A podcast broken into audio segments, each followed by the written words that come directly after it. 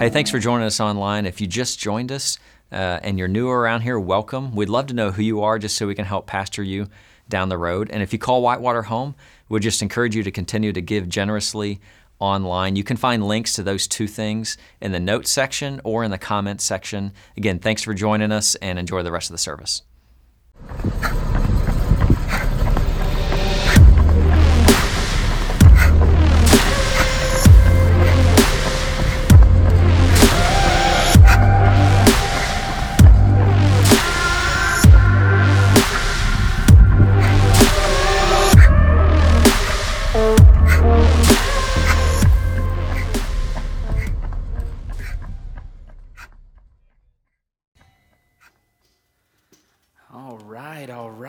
Well, good evening, everyone. Good evening.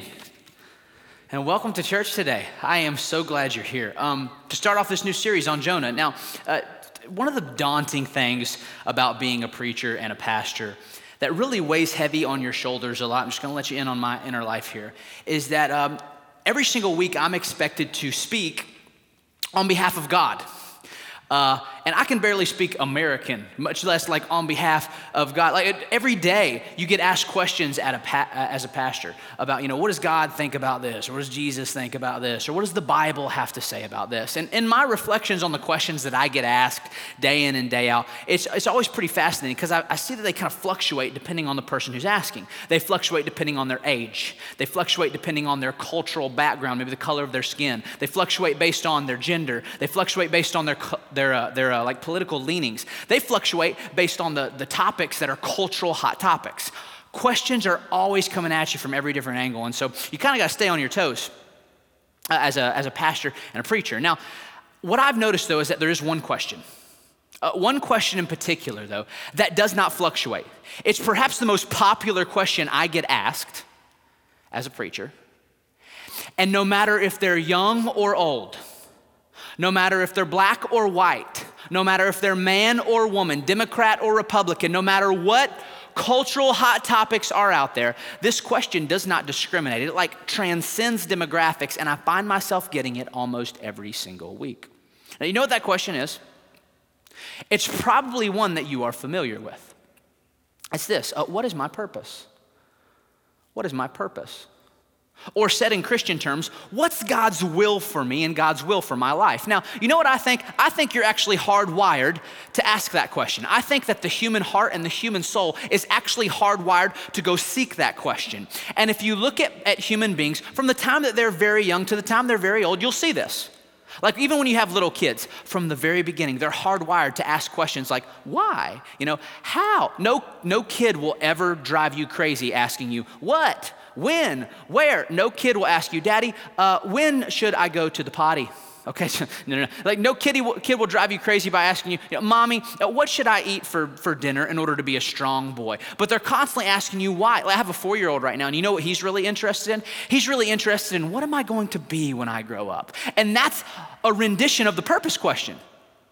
I just asked him the other day, I was like, What are you going to be when you grow up, Palmer? And he was like, A lifeguard like, oh, that's cool. You know, you're also probably gonna be living in the basement until you're 40. But it, you know, like, that's what that's what he wants. That's what he wants to be right now. Now, as you get older, what's interesting is that the purpose question doesn't get turned down. It actually gets turned up and becomes clearer and clearer and clearer. Have you noticed that as folks move into late teens, early 20s? They enter into this interesting season of life where they start forming their identity for themselves. They start saying things like, you know I don't care what mom says, I don't care what dad says, I don't care what the church says, I don't care what sometimes common sense or the law says. I've got to figure out life for me. I've got to figure out who am I? Why am I here? What ought I be doing with my life? And so they push back against some of the barriers. Uh, one parenting expert which I always laugh when somebody's like, I'm a parenting expert. I'm like, sure, you are. But one, par- one parenting uh, expert was like, you know what this identity formation season uh, is like? It's like building a fence. It's like building a fence in your backyard. You see, what you do as a parent is you build this fence in the backyard, and every post on the fence represents a virtue or a belief or a value that you want to instill in your kid's life. Now, when your kids are young, they don't even notice the fence, they just play in the yard, right? But as they get older, they start to notice the fence. As they get older, they start kind of like testing some of the posts. Eventually, they get their license and they drive straight through the fence, right? Like, like eventually, they get old enough to where they can climb over the fence and back into the fence whenever they want to. And eventually, they go move into their own house and they've got to build their own fence.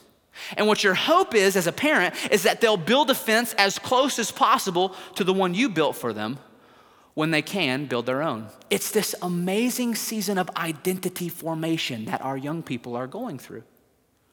And you know what I believe is under that in their teen years, in their early 20s? It's the question of purpose. It's a question of pur- what's God's will for my life? Who is He calling me to be? Now, again, as you move into your 20s, your 30s, it just gets turned up even louder and louder. And by the time you hit your midlife, it's basically screaming at you. Okay, I believe that it's the purpose question that's actually underneath what we all call the midlife crisis. You know what the midlife crisis is, right? Okay, so so let me explain it like this. And no offense, um, you know, I'm approaching midlife, but but you know, you know what I believe like your your midlife years should be called? They should be called your flatline years. Because it's just kind of like flatline. Okay, when you're younger, like in your teens and 20s, things are constantly changing. Those should be called your transition years, right? Because it's just like things are coming at you new every single day. You don't even hardly have time to think about purpose because it's like, oh, beep, driver's license, beep, senior year, beep, college, beep, graduate, beep, job, beep, girl, beep, you know, beep, house, beep, pet, you know, beep, promotion, right? It's, things are just constantly changing. But then all of a sudden, you get into like your late 30s, your early, early 40s, and things start slowing down. It's like, beep. Your job starts looking the same. You've been in it for 15 years now, and so before you know it, it's just like, beep. Job.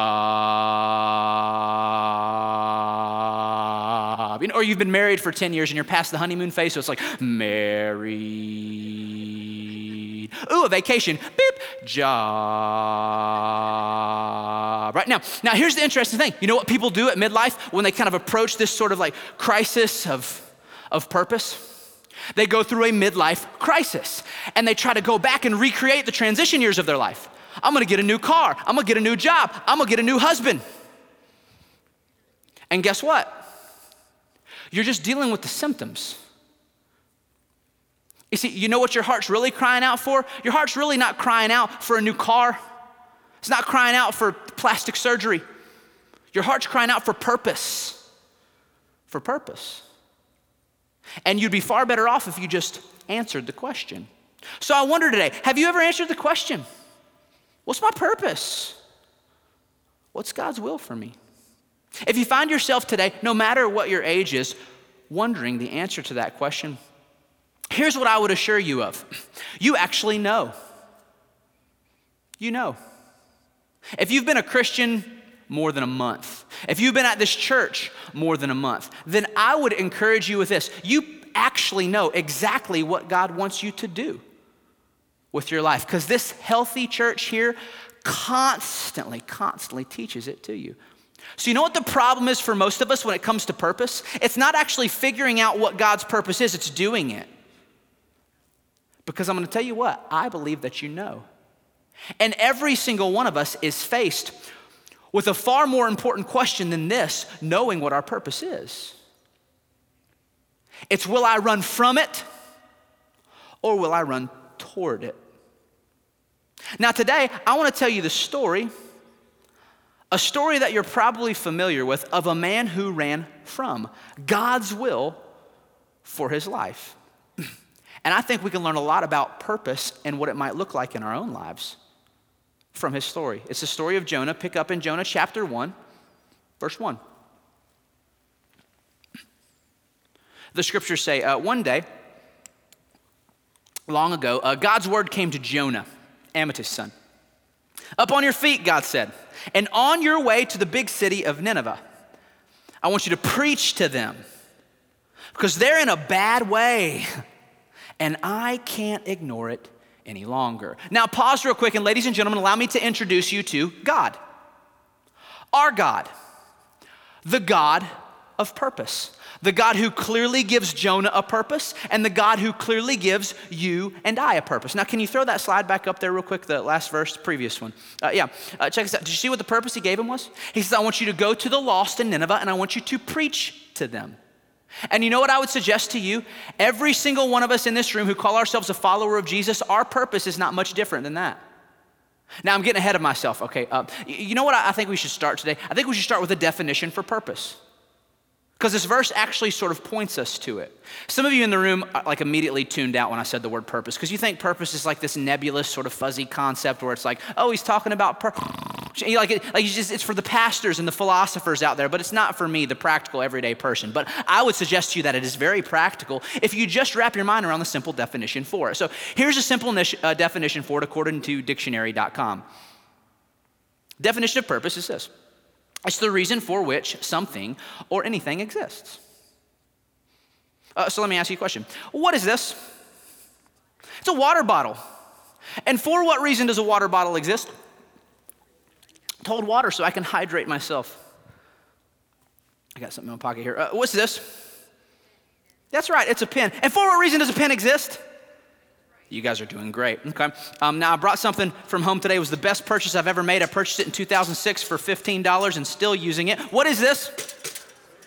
It is a toaster. And for what reason does a toaster exist? To toast bread. All right, this is clearly an above average audience. So let me, let me go a little bit further. All right. I'm gonna show you a picture here. Uh, this is a picture, uh, can you throw up there, of a mosquito. And let me ask you, for what reason does a mosquito exist? Mm, okay, we've got lots of ideas out there.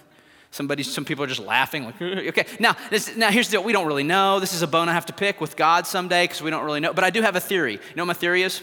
Mosquitoes exist to give us a glimpse of hell.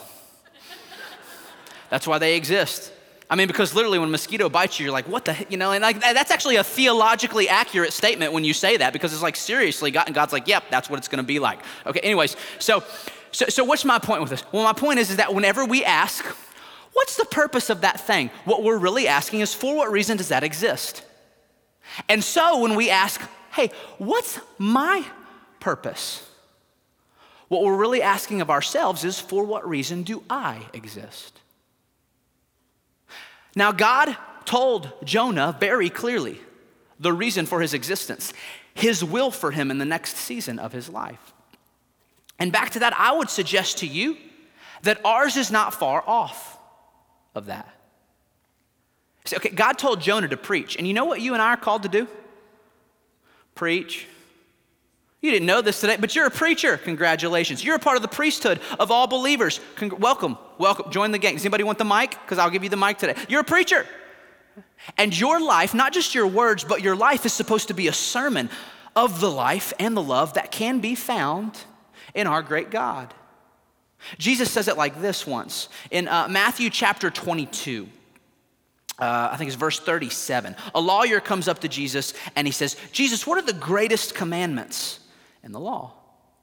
And she says, Well, I've got two for you here today. The first one is to love. Love who? Love the Lord your God with all your heart, all your soul, and all your mind. This is the first greatest commandment. And a second one is equally important love Love who? Your neighbor as yourself. All the law, all the demands of the prophets are based on these two commandments. This is what Jesus says. Now, do you see what Jesus is getting at here? He says, You've got one commandment, but two targets.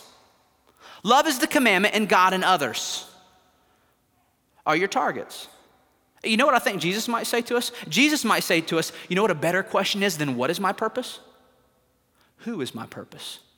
Because I've given you two who's to love. Now, interestingly enough, if love God is 1A and love others is 1B, where does love me fall on that list? Well, love me can be no higher than number three, right? And that's our purpose. Now, this points us to a second aspect of purpose that I want to lay out for you. We've seen the definition of it. Now I want to show you the deception of purpose because this always catches people off guard. And ultimately, this is why so many people fail to ever truly embrace their purpose in life. Here's the deception of purpose, the twist, the fine print. Purpose actually means giving yourself to something bigger than yourself that isn't about yourself. And that is hard for the human being to do. Uh, Rick Warren wrote a best-selling book called Purpose Driven Lives, pastor out in California. Anybody ever read it? Read, read that book before? Bestseller for years. I, I assume several of you have. You know what the first four words of the book are? It's not about me. And that sums up purpose in a nutshell for you.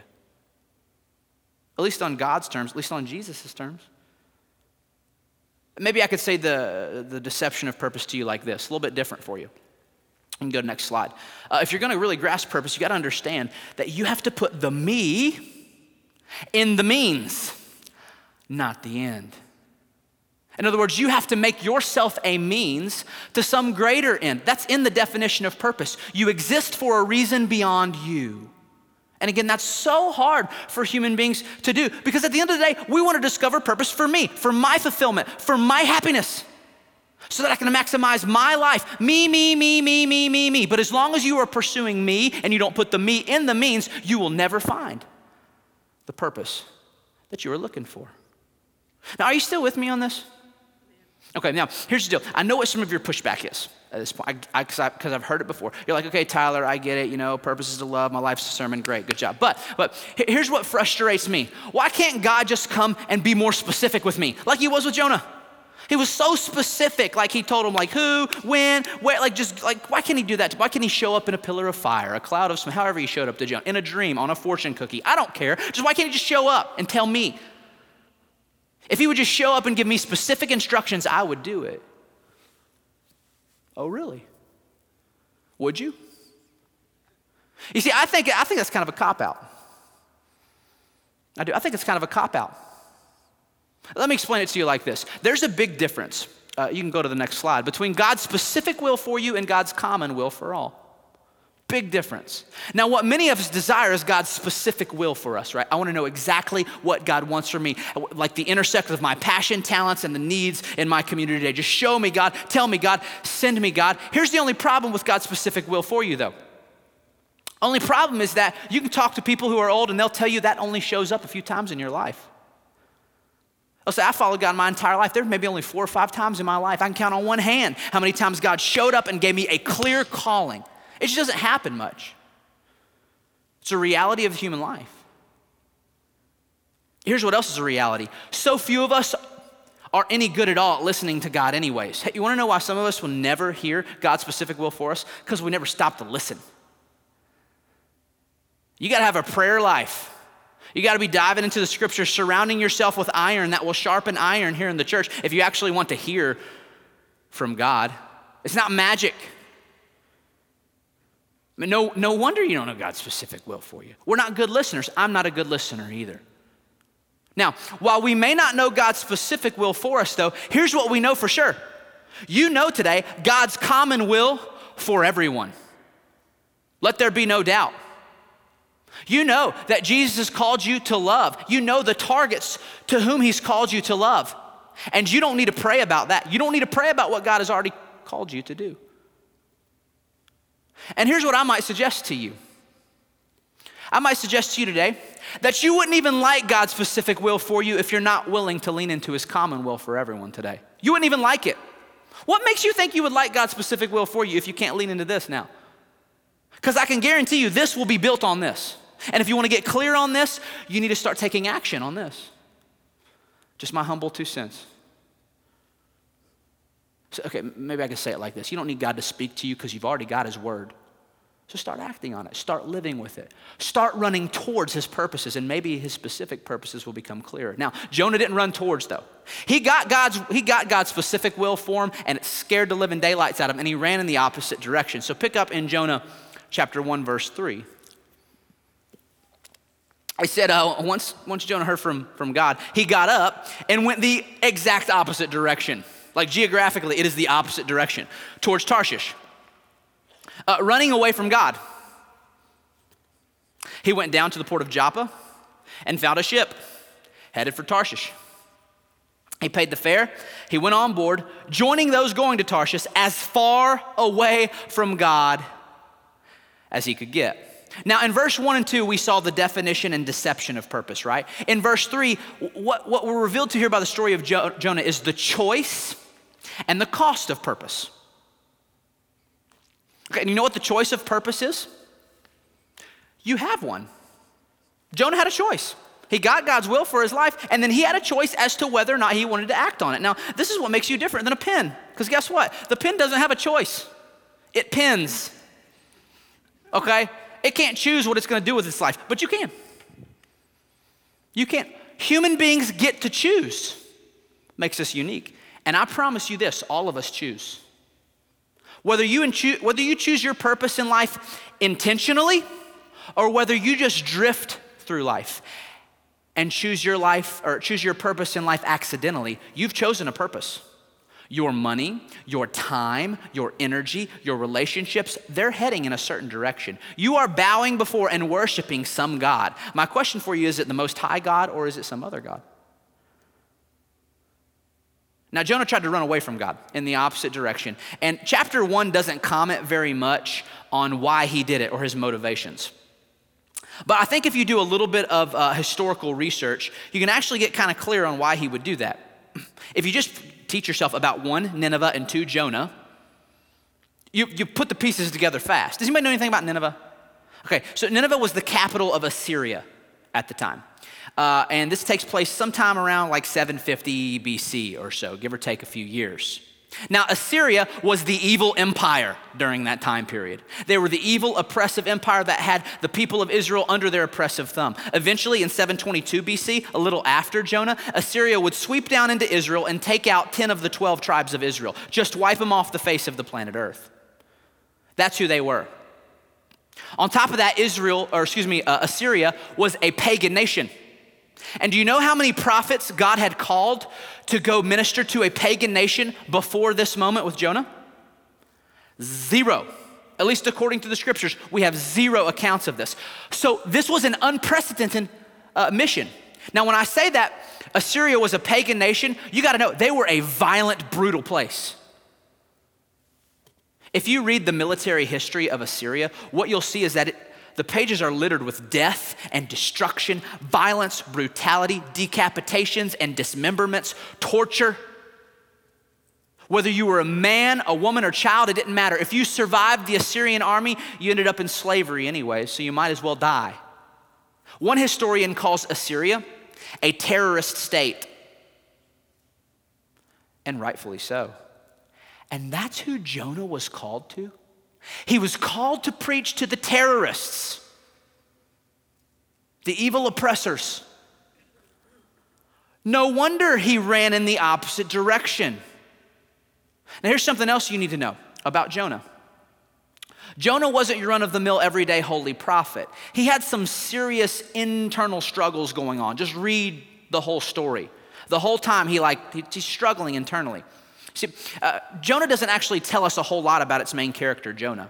But if you read other passages in Scripture, you get a glimpse of who he was. In 2 Kings chapter, uh, is it 14 or 24? I can't remember. It's 14 or 24 if you're taking notes. Go to one of those two. It tells us that Jonah was actually an overly zealous, overly patriotic, overly nationalistic member of the people of Israel. See, he worked for King Jeroboam II. And he actually supported Jeroboam's overly aggressive military policy that was clearly unjust and unfaithful. There were other prophets alive during Jonah's time, like Amos and Hosea, and they spoke against Jeroboam, but not Jonah. He was complicit. He had a zealous Israel first mindset. And so when God calls him the prejudicial bigot, to go to the people he hated and feared the most and to preach to them about the Most High God, no wonder he ran in the opposite direction. Now, this points us to the next aspect of purpose that I want to introduce you to. And you can't miss this one because this one is of vital importance. It points us to the cost of purpose. The cost of purpose. So, you know what Jonah figured out was the cost of purpose? Everything. Everything. Everything. It would cost Jonah all of his commitments and all of his comforts.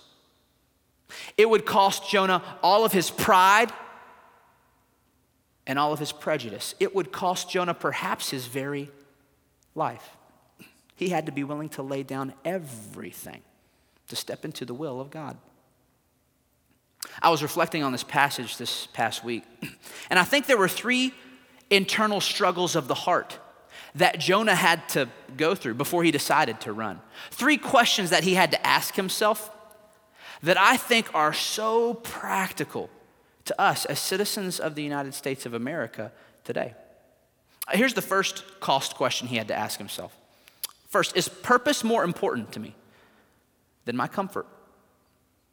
Because God called him out of his comfort zone into the discomfort zone, right? He called him out of that which was normal and out of that which was known and into a foreign land. He called him away from his family, away from his stuff, away from his power base. Jonah was one of the trusted voices of the king.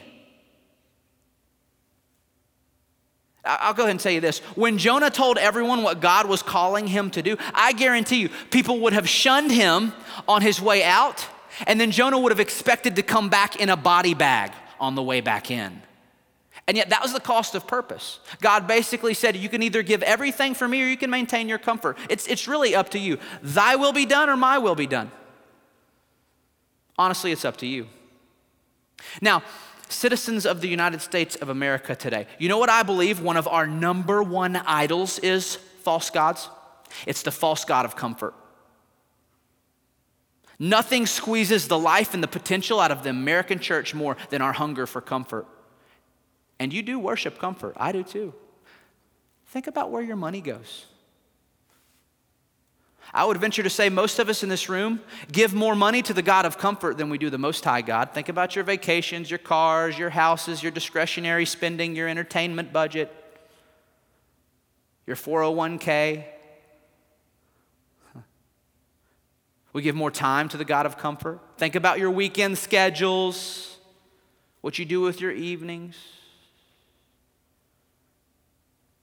We've shaped our churches in America around comfort today. With the consumer mindset that so many Christians have taken, many of us allow our prayer life to be prayed to the God of comfort as we ask Him to bless us and heal us rather than asking Him to show us His radical, uncomfortable will for our lives. Nothing has handcuffed the potential of the American church more than comfort. And so Jonah was faced with this question, and I think we are too. You tell me, is my purpose more important to me than my comfort? Here's another question I think he was faced with uh, Is my purpose more important to me than my certainty? Than my certainty. When Jonah heard God's plan, know what Jonah thought? He thought there is no rational reason why, there, there is no emotional reason why I should go to the Ninevites in Assyria. It made no rational or emotional sense to him. One pastor wrote this once. Uh, he said, Jonah couldn't come up with a good reason as to why God would send him to the Ninevites. And so Jonah assumed there was no good reason that God sent him to the Ninevites. He doubted the justice, the wisdom, and the sovereignty of God. He thought he knew better. Now, you know what I believe, church? I believe that our willingness to trust in God, even when it doesn't make sense or we're uncertain, our willingness to trust in God is our declaration to the world of how trustworthy He is. And no wonder the world doesn't come to trust in Him because so few of us are willing to go the last 10% and trust in Him. Now, here's the last question. The last question I think Jonah was supposed with is this Is purpose more important to me than my country? Than my country. Remember, he was an overly zealous, overly patriotic, nationalistic uh, member of the people of Israel, leader. And in this moment, God actually calls him to take his allegiance to his country and make it secondary to his allegiance to the kingdom of God. What a powerful question in our country today for us to consider.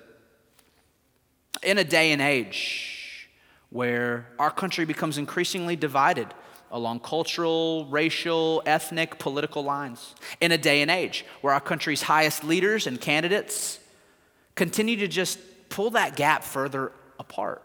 In a day and age where I see American Christians praying more for the prosperity of America rather than the prosperity of the kingdom of God, I think it's important for us to remind ourselves that we are a new people, y'all. We are a counterculture, a counter community. Like there's there is no racism here. There's no nationalism here. There's no ethnocentrism here. There's no supremacy of any sort other than the supremacy of our king, Jesus. And into the world our king has sent us. Because into the world he was sent. To the broken, he has sent us because to the broken, he was sent. To the lost, he has sent us because to the lost, he was sent. To the sick, he has sent us because healthy people don't need a doctor, sick people do. That's Jesus' words himself. And so to the sick, he was sent. Into the world, he sent us. And into the church, he saved us. Understand, when you repent and are baptized, that's not just a personal salvation decision, that's a community formation decision. You have decided to become a part of a larger community that is called the church. That's a family that's united by blood. Whose blood? Jesus' blood, which should course deeper in your veins than any other. We now fly a common banner, y'all. We wage a common peace. We're in the same army. We share the same spirit inside of us. So, no matter what your sin history is, no matter what your country of origin, your language of origin, no matter the color of your skin, like you are my brother, brown man. You are my sister, black woman. You are a part of my family if you have the Spirit of God inside of you period, because we are brothers and sisters. We've been forged, adopted into this family by our gracious Most High God. And that allegiance is always primary, and every other allegiance pales in comparison to that. See, here's the reality, y'all. In 10 billion years from now, when we're in heaven, the kingdom of America will no longer exist. It won't. But the one true king, the king of kings and lord of lords, will, and your relationship with Jesus and with his people will be all that matters then. And so, if it's all that will matter then, it's all that should matter today. Now, look, I know it feels like like I'm throwing body blows here. It hurts me too. I am an imperfect man up here preaching this to you, but you need to hear it. You need to hear the cost of purpose. It will cost you all of your commitments. It will cost you all of your comfort. It will cost you sometimes your certainty. It will cost you everything. But you know what it delivers in return? Everything. Everything you've been looking for your entire life. Now, Jonah figures that out eventually, but it takes uh, a set of supernatural circumstances for that to happen. So pick back up in verse 4 as we conclude here. Jonah ran far away from God is good. So uh, God sent a huge storm at sea, and the waves were towering. The ship was about to break into pieces, and the sailors were terrified. They called out in desperation to their gods. And meanwhile, Jonah had gone down into the hold of the ship to take a nap. he was sound asleep. The captain came to him, like shook him and said, What is this? You're sleeping? Get up, pray to your God. Maybe your God will see we're in trouble and rescue us. Then the sailors said to one another, Let's get to the bottom of this. Let's cast lots. Let's draw straws to identify the culprit on this ship who's responsible for this disaster. So they drew straws. And Jonah got the short straw. And he told them, Okay, it's me. I'm a Hebrew. I worship God, the God of heaven who made sea and who made land. And at that, the men were frightened, really frightened, and said, What on earth have you done? And as Jonah talked, the sailors realized that he was running away from God. Jonah said, Just throw me overboard, throw me into the sea, and then the storm will stop. It's all my fault. I'm the cause of the storm. Get rid of me, and you'll get rid of the storm. But no, the men tried rowing back to shore. They did everything they could not throw Jonah over, but they made no headway. And the storm only got worse and worse, wild and raging. So eventually they took Jonah and threw him over. And immediately, like it was crazy, and all of a sudden, calm. Immediately, the sea was quieted down, and the sailors were impressed. No longer terrified by the sea, but in awe of God. And they worshiped God, offered sacrifices, made vows. And then God assigned a huge fish to swallow Jonah. Jonah was in the fish's belly for three days and three nights. Now, what an incredible set of circumstances here. So far, we have seen the definition and deception of purpose. We've seen the choice and the cost of purpose. I think this last passage right here shows us this misfortune and the mercy of purpose. And Jonah discovered what the misfortune of purpose was, didn't he? This misfortune is this our lives will self destruct when we run from it. Now, God may not have sent a storm to sink your ship yet, He may not ever. But some of you, like if you were honest in your quiet moments, some of you feel like your life is self destructing. Some of you feel like you're not living, you're just dying slowly. It's because you're living off purpose. Okay, so, so back to our thing here, okay? You guys ready for this? What is this? That's right, it's a toaster. You get it plugged in here. And uh, for what reason does this toaster exist again? To toast. Now, let's say we plug this toaster in and all of a sudden it came to life. And this toaster decided, you know what? Um, I don't want to, that's not my purpose anymore. I don't want to toast bread. Don't care what my maker made me for. Instead, I want, I want to cook raw meat. So what I want to do, I've actually tried this before. I've put like frozen hamburger patties into a toaster, and okay. And um, let me go ahead and tell you what happens when you put. What happens when that happens? Okay, here's what's to happen. Your toaster is not going to operate at its full potential because it was not created to toast raw meat. It might warm it up a little bit, but it's still to be mooing when you bring it out. Now check this out. Check this out. No wonder. No wonder some of you feel like your lives are operating at full potential, or uh, excuse me, half potential. No wonder some of you are like, there has to be more than this. It's because you're a toaster trying to cook burgers. Well, let me take this one step further. Okay? Um, what if this toaster said, ah, forget about the whole burger thing? Um, I want to become a water filtration system. What do you think would happen then? I'm just kidding. I'm not done. think I have a death, death wish. No, some of y'all know what would happen then, right? Though that's why you're laughing. That's why you freaked. Somebody, I think somebody cussed over here. Okay, they need prayer afterward. It's you freak. Like, because you know, if I poured water in this thing, it would self-destruct, and it would take down with it anyone in the vicinity of it. And no wonder. No wonder some of your lives are short circuiting. And you're taking down all the relationships that are close. It's because you're a toaster trying to filter water. No wonder you're self destructing. Now, if that's you today, I have good news though an invitation for you, if you will. While there is great misfortune and running away from purpose, there is mercy in purpose as well. And Jonah discovered that. See, the mercy of purpose is that there's always a second chance for those who surrender. And as the storm whipped up and the waves started crashing, and Jonah's life was self destructing, and all of his shipmates were about to die, Jonah gave God an inch. That's all he gave him. Reluctantly, he surrendered and threw himself off of the boat. And quite literally, he sunk to rock bottom. But it was at rock bottom that he found mercy. It was at rock bottom when he gave God an inch that God sent a vessel of mercy to swallow him up and carry him for miles upon miles upon miles. And that is what is available to you if you just give God an inch. If you just give God an inch today. So, quick review here's what we've learned today we've learned the definition and deception of purpose. It's the reason for which you exist, and it's got to be about something bigger than yourself. We've learned the choice of purpose, you have it, and the cost of purpose, it's everything. We've learned the, learned the misfortune of purpose. Your life will self destruct if you're off it, and the mercy of purpose, you can have a second chance if you want it. And so I want to invite you today into that second chance. Uh, let me ask you are, are you ready? Will you?